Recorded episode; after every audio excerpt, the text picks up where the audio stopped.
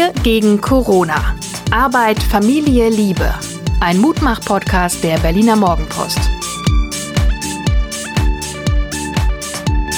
Hallo, hier ist der Podcast der Herzen, wir gegen Corona. Ich bin Hajo Schumacher und mir gegenüber meine Ideengeberin und Gefährtin Suse. Hallo Suse. Okay, Hallo du Hajo.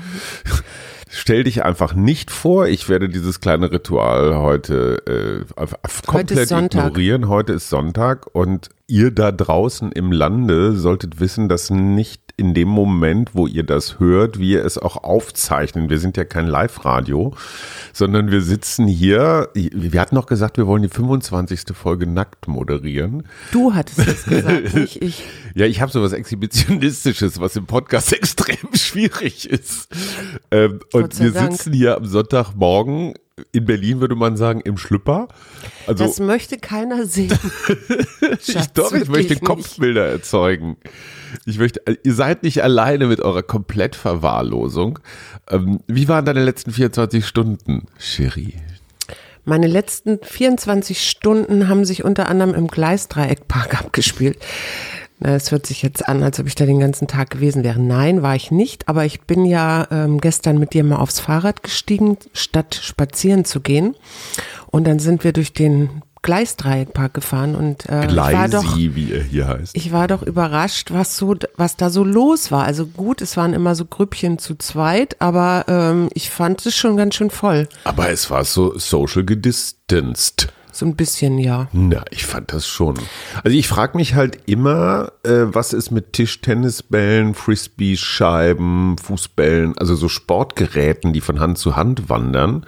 Sind das eigentlich Viren? Transporteure. Naja, aber wir hatten doch neulich schon gehört, dass die Schmierinfektion letztendlich keine Übertragung ist, sondern die kleinen. auch als Hobbyforscher, dass die Wissenschaft sich noch sehr uneins ist. Okay. Also und solange man es nicht ganz weiß, aber wie gesagt, ich frage, ich stelle mir vor, du als, als Virus krallst dich auf so einer Frisbee-Scheibe fest, die ja relativ glatt ist und dann dreht sich dieses Ding mit dieser irren Geschwindigkeit und das ja, Virus ist ja dann runter. Hat ja totalen Drehwurm, ja, oder du wirst runtergeweht. Genau. Gut, okay. Virenprobleme sind mir gerade ziemlich egal. Was ich loswerden muss, ist der Maulwurfskuchen. Ähm, ich hatte getwittert, also nee, die Geschichte ging so los. Du hast versucht, Maulwurfskuchen als Dr. Oetker Backmischung zu besorgen. Nicht, weil das so lecker ist. Warum oder sagst du jetzt Dr. Oetker? Weil wir zu doof sind, weil ich auf Werbeverträge hoffe. Ach so. Äh, ähm, so, du wolltest eine Backmischung besorgen, es gab keine. Und wir dachten, oh Gott, Maulwurfkuchen ist das neue Klopapier. Es, es gibt keine mehr in ganz Deutschland. Daraufhin twitterte ich leicht verzweifelt, sag mal, gibt's bei euch irgendwo noch Maulwurfkuchen? Ich würde auch die, die, die, die Papppackung bei euch abholen. Daraufhin natürlich die ersten Do-it-yourself-Jünger, mach doch selber, hier ist das Chefkochrezept. Und zweitens kriegte ich sowohl aus Lichtenrade als auch aus Zehlendorf von zwei sehr unterschiedlichen Menschen das Angebot. Also hier gibt's noch reichlich. Peter Klöppel, Peter Klöppel meldete sich auch gleich, der RTL-Nachrichtenchef oder überhaupt äh, Chefchef. Also da für den kleinen Teil der ähm, des Seriösen, äh, dass in seiner kleinen Stadt am Rhein man ertrinke praktisch einen Maulwurfkuchen. Äh, Dann haben die irgendwie die Ladung, äh, ich weiß Wie auch nicht. auch immer, wahrscheinlich hat Trump Maulwurfkuchen beschlagnahmt. So, und jetzt setze ich mich gleich aufs Rennrad, deswegen meine, ja, man kann schon auch sagen, Athlet, mein athletischer Auftritt hier in diesem Podcast das ja, Gesicht mir gegenüber, das Gesicht mir gegenüber versteinert. äh, so. Und jetzt fahre ich los und hole aus Lichtenrade und Zehlendorf mit dem Rennrad Maulwurfkuchen. Und wenn Corona einen Sinn hatte, dann diesen. Ja, beim Maulwurfkuchen müssen wir zusammen. Ich habe heute Nacht von einem Maulwurfkuchenmonopol geträumt, dass ich sämtlichen Maulwurfkuchen auf der ganzen Welt aufkaufe und dann zu Mondpreisen weiter verballer. Hm. Was sagt das über deinen Charakter aus? Äh, ja, das ist mein innerer Trump. Ah, okay. Na, ich dachte nur gerade, wer kidnappt äh, Laster mit Maulwurfkuchen und hat wollte eigentlich Schutzmasken klauen oder so. Aber ich habe auch noch was Schönes. Na, ich habe mich total gefreut. Ich meine, du weißt ja eigentlich, ähm, ich bin ja ähm, im Moment im Detox, im digitalen Detox. Aber heute Morgen habe ich dann doch mal in meine WhatsApp geguckt. Das Wort Und aber was- ist bei Digital Detox ganz wichtig. Aber was mich wirklich gefreut hat, wir werden sogar in Neuseeland gehört. Liebe Anke, danke für deine kleine Nachricht. Und das ganz Ukulele-Konzert. und das Ukulele-Konzert. Wir haben uns ganz, ganz doll gefreut und äh, ja, toll. Insider wissen, unsere Freunde Anke und Frank in Neuseeland nehmen Gestrandete auf. Also falls ihr noch irgendeinen Bekannten oder Familienangehörige habt, die, die durch Neuseeland streifen und überall mit weggejagt werden, bei Anke finden sie Unterschlupf. Und dann wollte ich noch, dir noch äh, eine letzte Antwort zu gestern geben. Wir hatten ja gestern deine ähm, nicht traumatische Erfahrung als Kind beim äh, beim Jagd, bei der Jagd mit deinem Vater durch die Wohnung ähm, zur Resilienz. Mm, Erstmal ist es so, es, es gibt nicht jetzt die resilienten Menschen von Anfang an, wenn sie geboren werden oder so, sondern da spielen eine ganze Reihe Faktoren natürlich wieder eine Rolle, auch was wir im Elternhaus lernen und ähm, wie man, wie der Umgang miteinander ist. Äh, aber letztendlich ist es, du hast ein, du hast ein Erlebnis und dann hängt es wirklich davon ab, wie du das bewältigst. Und wenn du das positiv bewältigst im Sinne von, du baust bestimmte psychosoziale Schutzfaktoren auf oder dir hilft jemand dabei Oder, oder, du hast die vor wie, allem. Ne? und du, ja genau. Also es hängt davon ab, wie du es letztendlich bewertest und wie du dann da rauskommst. Und dann bist du hinterher resilienter. Und ich nehme mal an, das war bei dir der Fall. also das heißt, Resilienz ist eine Eigenschaft, die ich trainieren kann. Ja, jein. Also Resilienz ist eine Eigenschaft, die sich ähm, so nach und nach aufbaut im Leben und nicht sofort von Anfang an da ist. Aber es hängt davon ab, wie so mein Umfeld ist, wie Eltern, Freunde. Naja, dein soziales Umfeld, das ist ein ganz entscheidender Faktor zum Beispiel und natürlich auch, wie du ähm, reagierst, ob du nun schnell an der Decke klebst und, und sehr aufgeregt bist oder ob du äh, die Ruhe behältst und, und, und. Also da gibt's eine ganze Reihe. Aber das ist ja sehr häufig in der Psychologie so, dass man nicht sagen kann, wenn dann, sondern dass es immer ganz verschiedene Kommt Faktoren gibt, die ähm, eine Rolle spielen. Uns erreichten mehrere Zuschriften, lieber Christoph, äh, zum Beispiel der Hinweis, dass sich eine ganze Reihe von Bevölkerungsgruppen, insbesondere also Ar- in ihrer Rolle als Arbeitnehmende, offenbar diskriminiert fühlen, weil für sie nicht geklatscht wird. Also ich sag mal jetzt, ohne dass das jetzt diese Gruppe gewesen wäre, aber ich sag mal Bank- oder Postangestellte, die jeden Tag ihre, äh, ihren, ihren Job machen, indem sie da am Schalter stehen, ähm, für die wurde noch gar nicht geklatscht. Oder ähm, wen haben wir denn noch, für den nicht geklatscht wurde? Zeitungszusteller zum Beispiel. Vielen Dank an dieser Stelle nochmal. Findest du das berechtigt, dass bestimmte Leute in diesen Situationen darauf hinweisen, hey, so ich sag mal Pflegepersonal oder so, wir wollen, dass für uns auch geklatscht wird? Oder sind die, sind die einfach nur Heldenstatus neidisch? Nö, ich finde im Moment sind alle Helden, die arbeiten gehen, ja. Also äh, egal, wer das jetzt ist oder was das für ein Beruf ist. Und wenn die gerne auch sagen, hallo, wir sind auch noch da, wir halten hier auch den, das Leben am Laufen, dann kann ich nur sagen, ja gerne. Ich stelle mich gerne auf den, ich klatsch auch für die, das ist mir Also egal. hiermit, äh, hiermit heute um 19 Uhr wird für, für alle die geklatscht, für die wir noch nicht geklatscht haben. Zumindest wir beide stehen Wir dann beide auf dem stehen Balkon. uns, okay. Und mich erreichte noch eine Zuschrift, die mich ein wenig traf, ein wenig nachdenklich machte äh, und so von wegen, äh, ihr behandelt doch nur so Luxus, erste Welt, sonst wie was Probleme in eurer Schöneberger äh, Luxuswohnung und, und, und.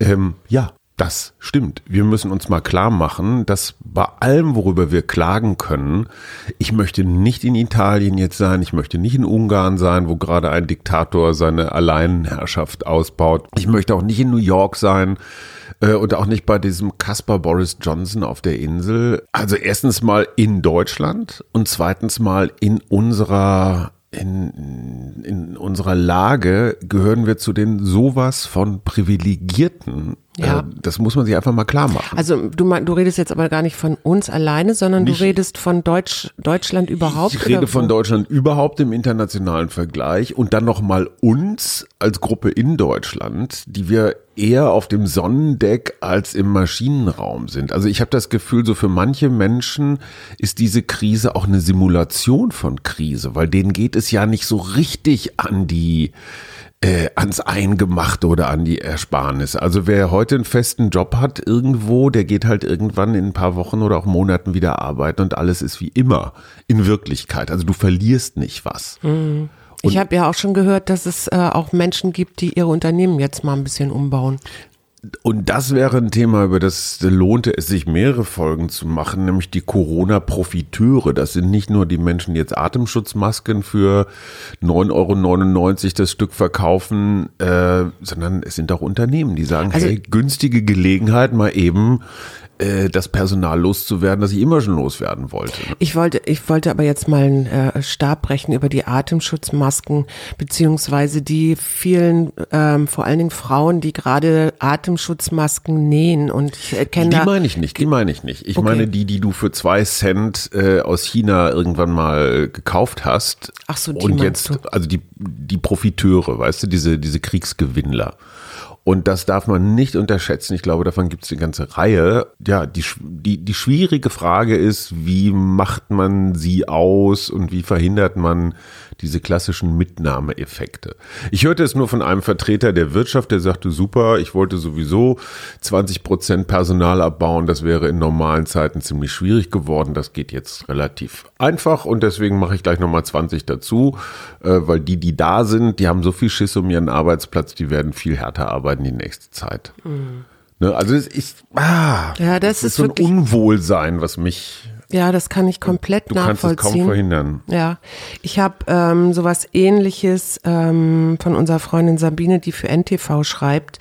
Die hat ähm, einen ganz interessanten Artikel geschrieben über Social Distancing und darüber, dass da so äh, dass da so Unterschiede gemacht werden und sie das überhaupt nicht nachvollziehen kann, was ich völlig, äh, was wo ich voll auf ihrer Seite bin. Wie Unterschiede? Ja, zum Beispiel, am, sie hat so dieses schöne Beispiel: Am Standesamt stehen vier Leute mit äh, Social Distancing Sing, werden aber aufgeschrieben, weil sie da stehen, weil sie halt äh, eine Versammlung sind mit vier Leuten. Die werden aufgeschrieben. Und auf der anderen Seite, ja, und auf der anderen Seite, ja, eine Hochzeitsgesellschaft mit Bußgeld? Und, ähm, und andererseits beklagt sie hier in Berlin den ähm, Kollwitzplatz, also den Markt dort, wo die Leute sich drängeln und sagt, wieso kann man nicht, ähm, können wir nicht alle das einhalten? Also die, die, der Supermarkt ja. lässt nur so und so viele Leute rein. Warum können wir das auf dem Markt nicht auch machen? Und äh, warum gibt es so viele Leute, denen das, das so egal ist, ob, ob sie nun jemanden anstecken oder nicht?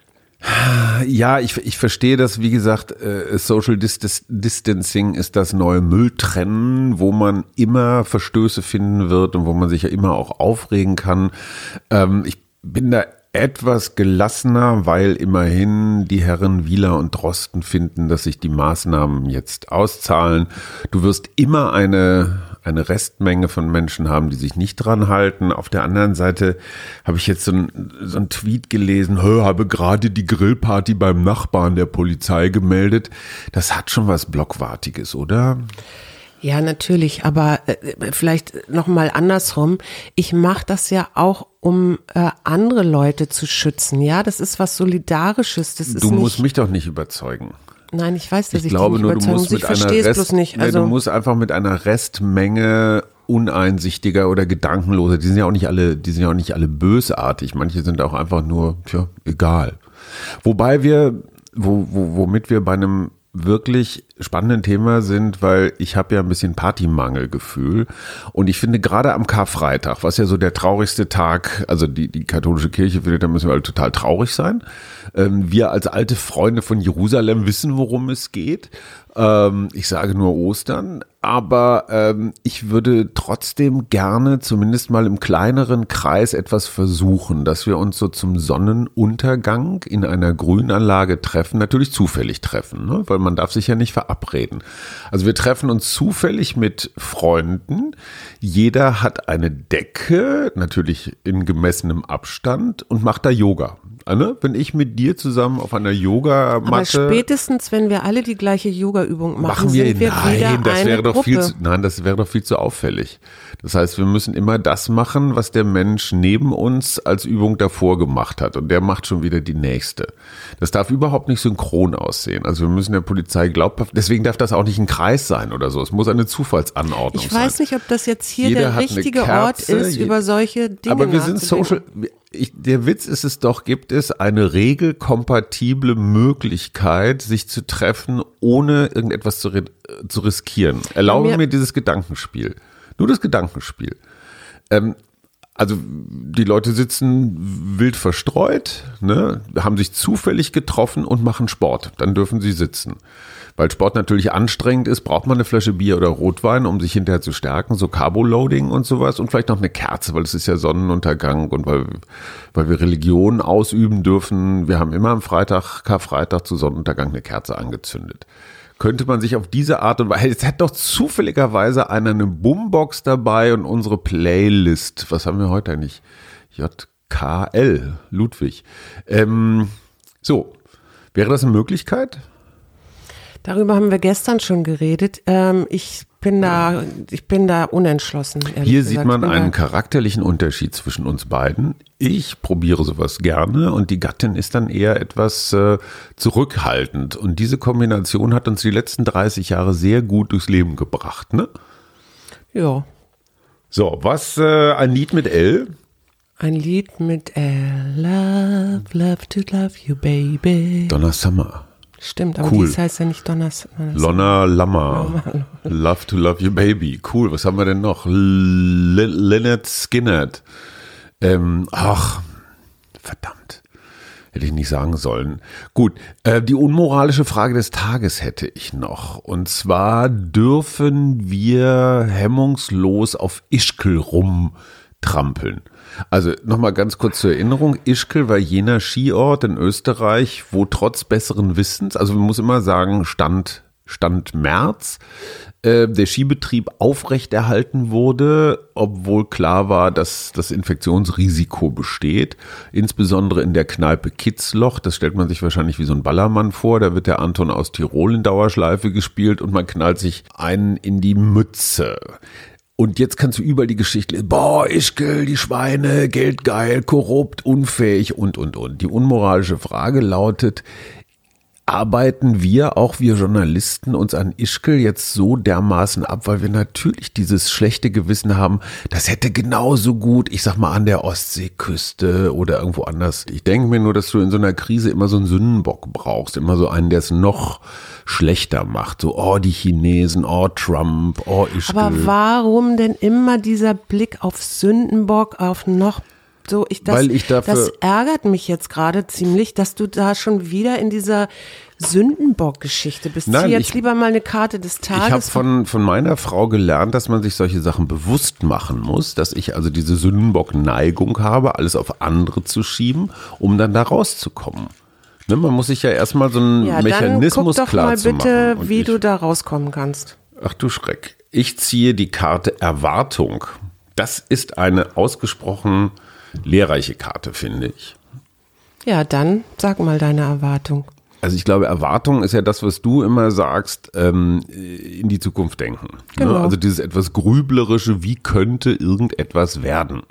Das ist ja genauso wie dieses pausenlos zurückgucken, so wie hätte irgendetwas werden können. Das muss Und, ja nicht äh, nur pessimistisch sein, sondern es kann ja auch sein, oh, heute Abend machen wir das und das und das und ich habe die totale Erwartung an meinen Partner und der Partner ist aber ganz anders drauf und diese hohe Erwartungshaltung, die ich dann vielleicht an meinen Partner habe, führt dazu, dass ich abends sauer bin. Ich meine, der Partner weiß ja gar nichts davon, dass ich diese Erwartungshaltung habe, äh, dass ich dann abends vielleicht sauer bin, weil der Partner nicht genau das macht, was ich jetzt mir vorgestellt habe.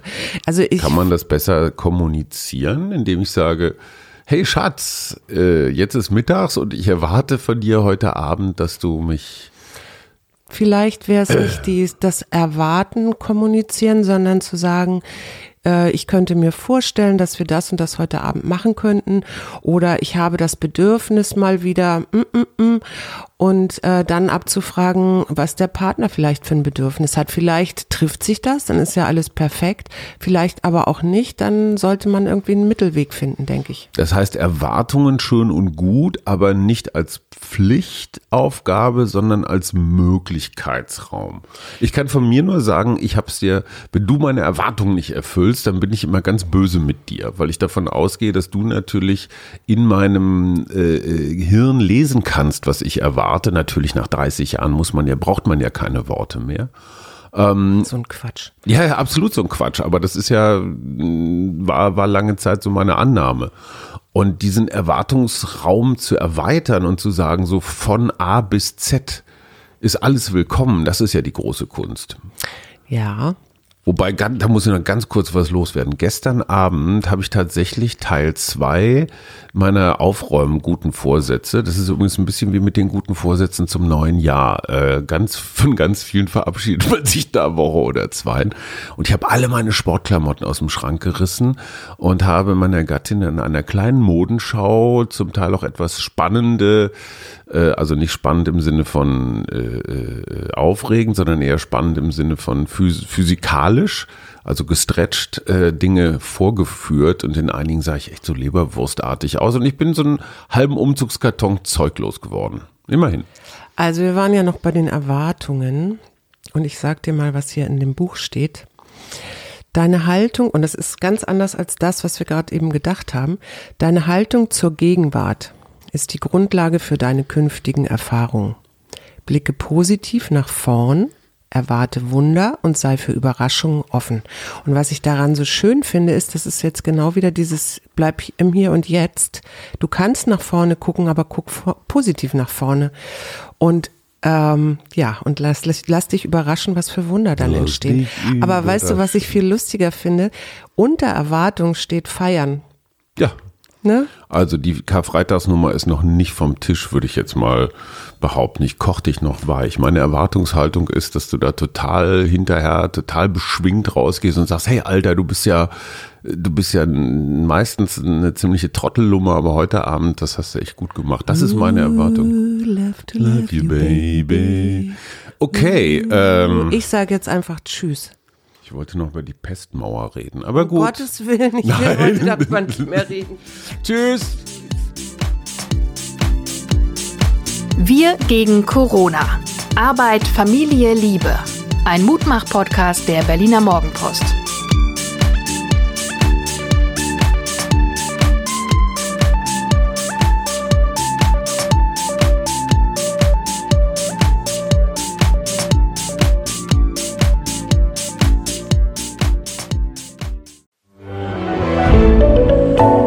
Podcast von Funke.